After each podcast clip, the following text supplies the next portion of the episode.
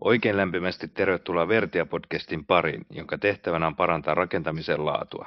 Tavoitteenamme on, että jokainen Suomessa voisi asua terveessä, energiatehokkaassa ja viihtyisessä kodissa. Studiossa Eetu Laine.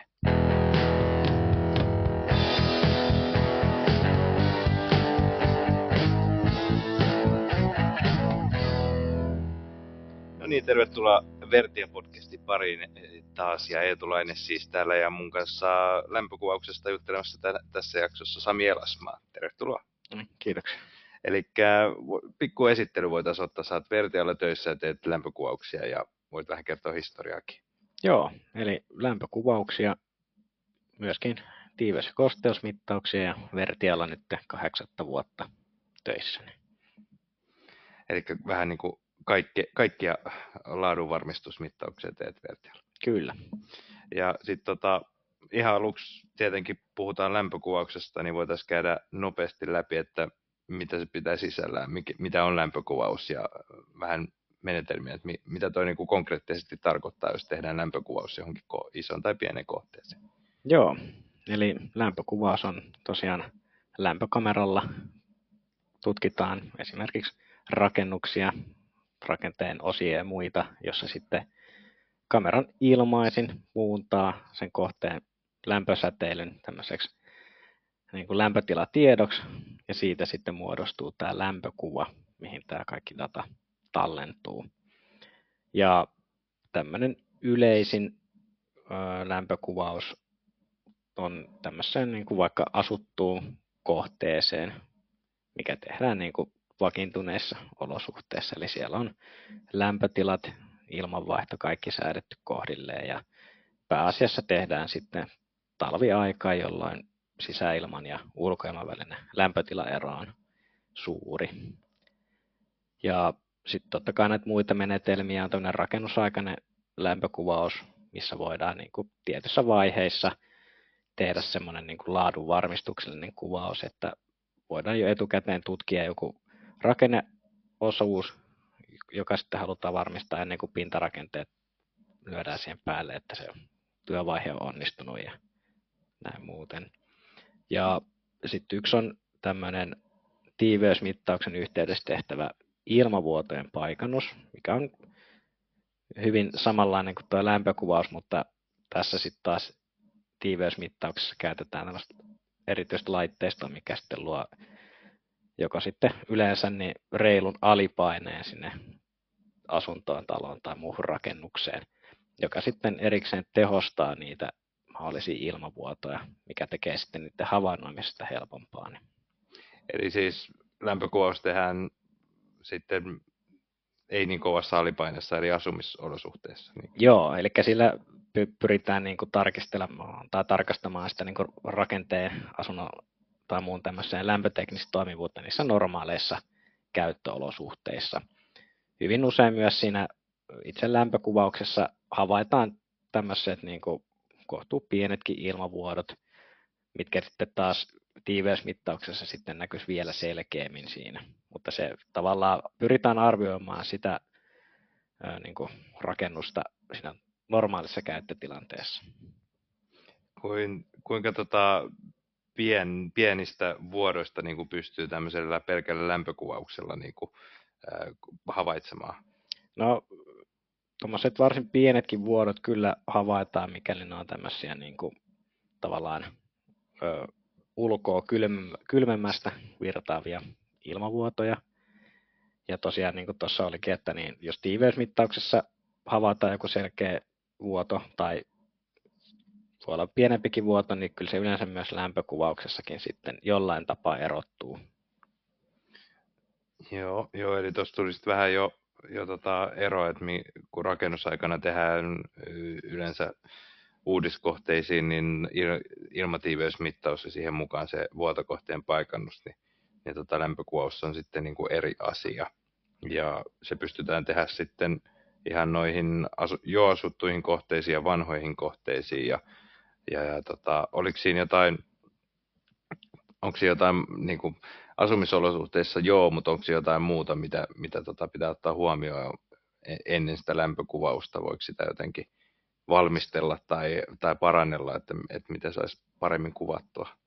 No, siihen just vaikuttaa tämä, että minkälainen, minkälaiset olosuhteet siellä kuvattavassa vaikka asunnossa on. Eli tämmöiseen ilmavuoteen paikantamiseen oikeastaan vaadit, tai niin kuin vaaditaan, että siinä olisi tämmöinen pieni, edes pieni alipaine vallitsisi siellä asunnossa, jolloin sitten oletetusti kylmemmästä rakenteen osasta virtaa sinne lämpimämpään huoneilmaan sitten ilmaan, niin silloin se lämpökamera pystyy sen sitten erottelemaan siitä selkeämmin. Sitten jos puhutaan ylipaineesta, eli ilmatahto pyrkiä sieltä sisältä niin ulos kohti rakenteita, niin silloin se myöskin lämmittää sitä rakennetta, eikä sitä pysty sitten samalla tavalla havaitsemaan. Että voi olla selkeäkin iso joku ilmavuoto, voi olla vaikka oven tiiviste, ikkunan tiiviste, mutta sitä ei vaan yksinkertaisesti sitten näe, kun tämä tota, tila on ylipaineinen. Että tälleen aika usein pystyy esimerkiksi liesituulettimen päälle laittamalla saamaan pienen alipaineen, jolloin sitten voidaan siinä sitten hetken odottelun jälkeen sitten tarkastella uudelleen sitä rakennetta, että saadaanko sieltä näkyviin sitten ilmavuotoa. Mites tota, mi, milloin tämmöistä lämpökamera- tai lämpökuvausta sitten tarvittaisiin? Eli tämän voi ilmeisesti tehdä myöskin kerrostaloasuntoon, jos asuu kerrostalossa tai omakotitalossa, niin milloin mä esimerkiksi tarvitsisin sitä lämpökuvausta mun asuntoon? No se nyt ainakin lähtökohtaisesti voisi olla silleen, että jos epäilee tai on huomannut, että omassa asunnossa, talossa tai muussa, niin joku, se, joku huone tai joku tietty kohta on niin kuin selkeästi kylmempi kuin kaikki muut siinä, että niin kuin selkeästi viileä lattia tai joku osa seinästä on todella kylmä tai muu, niin näissä kohtaa pystyy niin kuin tosi hyvin koko sen niin kuin rakennuksen käymään läpi ja selvittää sen niin kuin lämpötekninen toimivuus.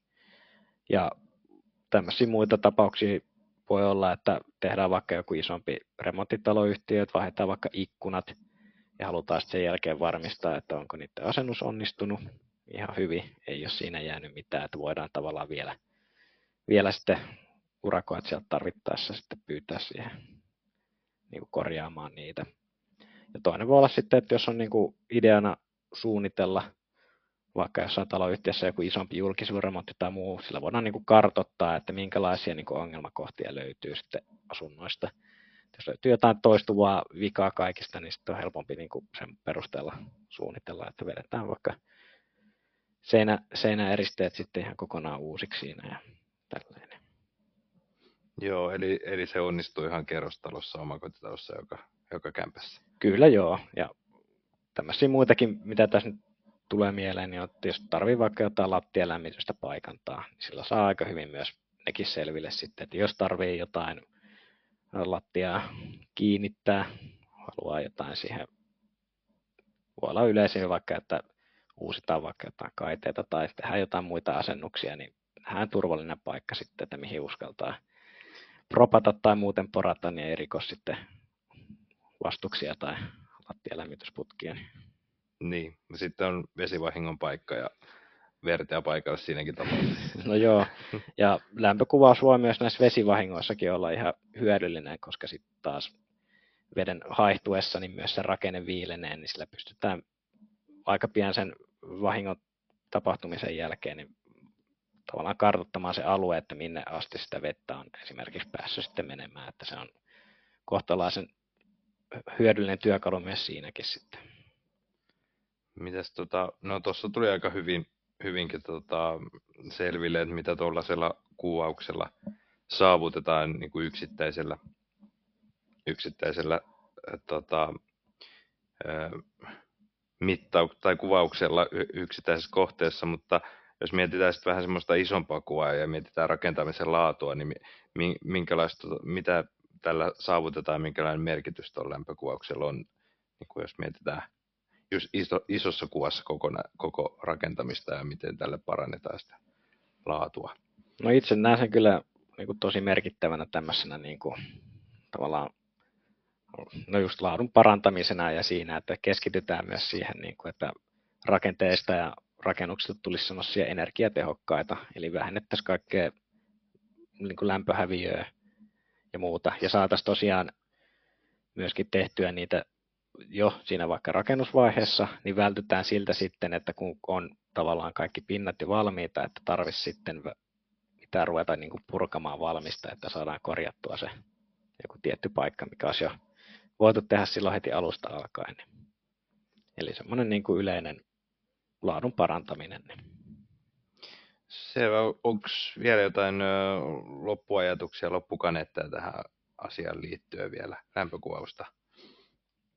Joo, no jos on yhtään tuntuu tai epäilyttää, että niin voi vaikka, jos omassa asunnossa on jotenkin epätavallisen viileitä tai tuntuu, että on vetoa muuta vastaavaa, niin lämpökuvauksella on kyllä pystyy aika hyvin selvittää sen niin kuin kokonaiskuvan sitten. Että...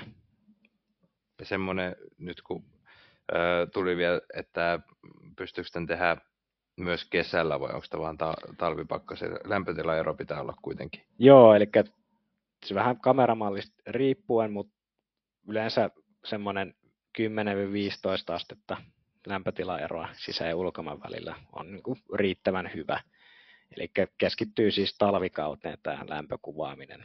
Pystyy jo tuossa niin kuin loppusyksyn ja alku, alkukevään aikana vielä kuvaamaan, mutta tota, ehkä paras tulos saavutetaan sitten, kun on ulkona tämmöinen pakkaskeli. Ei tarvi olla mikään hirveän kova pakkanen, mutta just tämä 15 astetta lämpötilaero niin on yleensä vähintäänkin riittävä.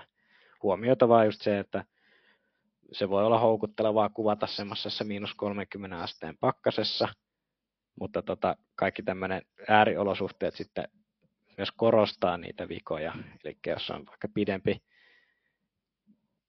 tämmöinen tota, kova pakkasjakso, missä vaikka olisi vaikka miinus 35 pakkasta pääkaupunkiseudulla, niin voisi ajatella, että tämä on niin kuin mahdollisimman hyvä sää lämpökuvata, mutta niin se ei ole ihan semmoinen normaali pääkaupunkiseudun lämpö, äh, lämpötila, niin tota, ja jos haluaa tosiaan niin kuin hyvin selkeästi löytää vaikka ilmavuoteen, niin sitten suosittelisin sitten tiiveysmittausta siihen.